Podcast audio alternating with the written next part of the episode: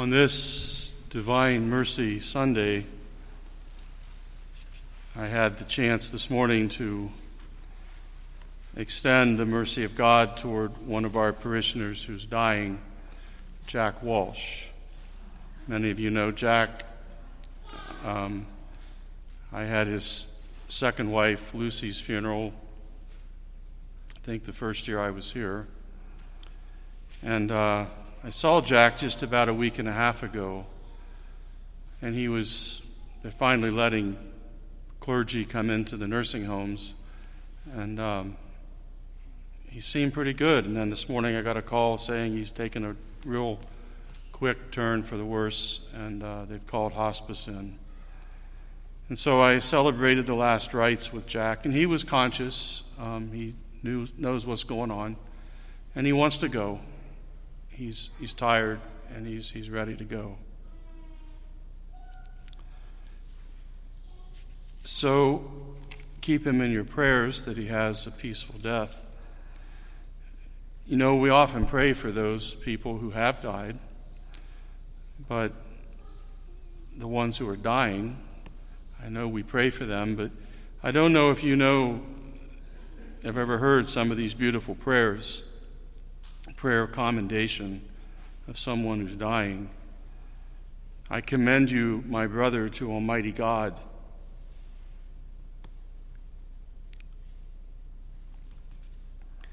and entrust you to your Creator.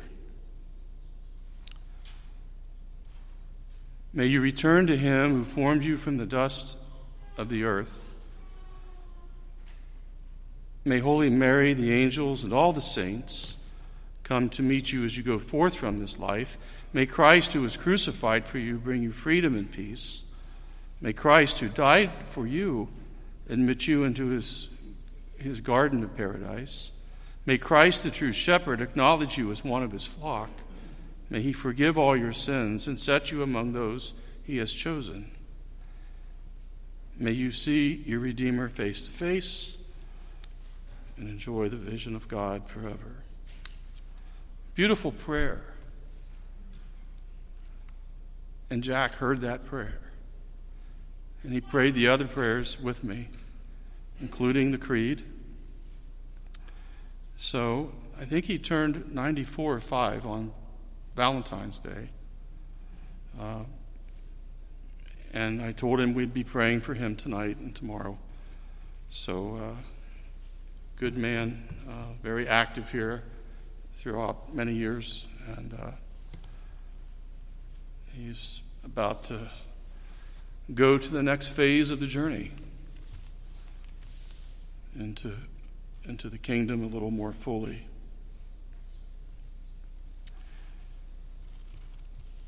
We hear one of the resurrection appearances, well, a couple of them actually, tonight in this passage from John. Jesus comes and stands in the midst through locked doors. Doesn't bother him, he's resurrected, you know. He can do those things. And he says four simple words to the disciples. He says, Peace be with you.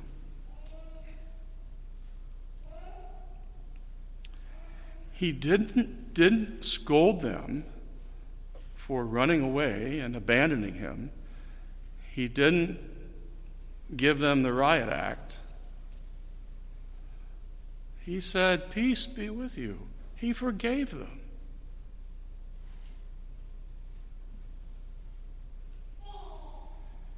He took all the garbage of human life that human life could come up with, and it got nailed on the cross with him, and he responded by love and mercy. And that's the guy we follow. We're supposed to respond with love and mercy and forgiveness. Well, he says the same four words again, in case they didn't get it, you know. Peace be with you. As the Father has sent me, so now I send you. So I send you get moving and continue what I began.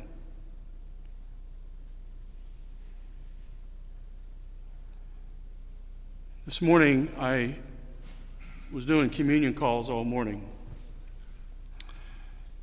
And finally, I'm able to get in to see Bob Munch at the home that he's in in New Albany.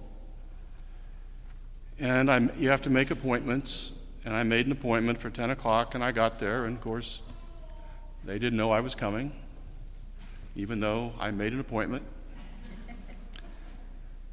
But that's life, it's not perfect, right? So finally he said, Why don't you go down to the chapel and Bob will be down? So I did. I waited in the chapel a little bit and he came down in his wheelchair. So we had a good visit and I said, Bob, are you still doing your Bible studies here?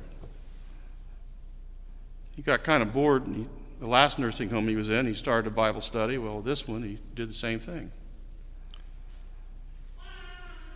And for those of you who don't know, Bob was and his wife were in a terrible accident a few years ago before I came.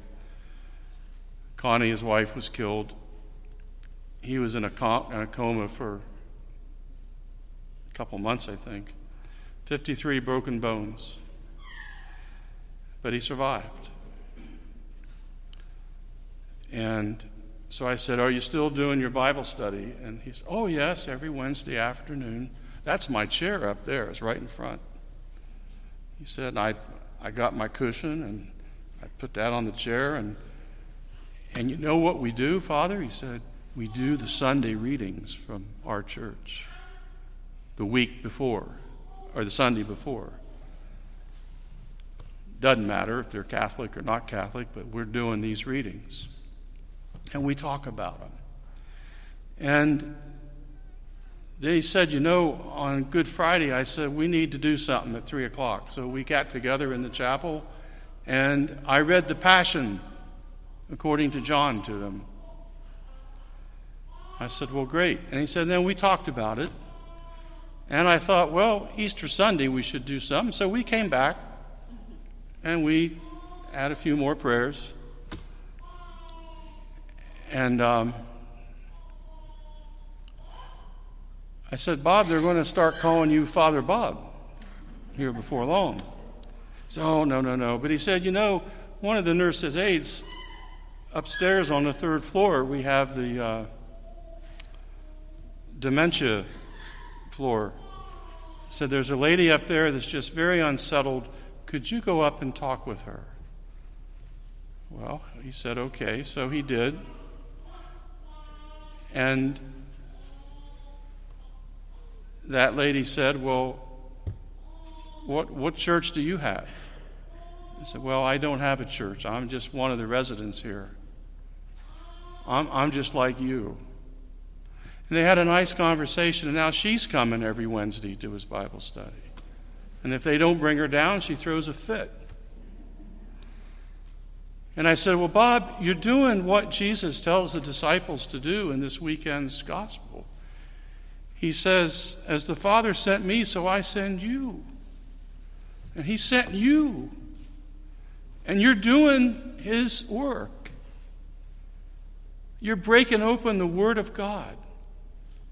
And you're not a scripture scholar, you don't need to be. But you're sharing your faith. I said, God's got obviously plans for you. He said, You know, when I woke up from being in my coma, I asked my son, Why did God not take me? Why did he take my wife? And my son said, Because he's not ready for you yet. He was ready for mom. He's not ready for you. And he's got things for you to do. Well, what are they? He said, You'll find it out. Well, he has. He has. He's got a purpose. Life isn't over for him. He can share his faith. So the Father sent me, Jesus says, so I send you. In a way, what Bob is doing every Wednesday, he's saying, Peace be with you, people. God's peace. And we can do the same thing in our lives every day, in simple, everyday ways of kindness. Thomas wasn't with the group the first Sunday, he was the next Sunday. He said, I'm not going to believe until I can touch him. These little white books, there's some out there you take home when you leave. They're for Easter. But I came across this when I was looking over this this morning. It says Thomas simply said, I'll never believe it unless I can see those wounds and touch them. But his demands were just a cover up for what he really wanted. More than anything, Thomas wanted to hear for himself the words of forgiveness and peace. He wanted to hear, Peace be with you, Thomas. I forgive you for being a jerk and for running away. But now you need to forgive others. The Lord has risen, and that's why we can forgive by the power of His resurrection. We can forgive even difficult situations and difficult people. It can be done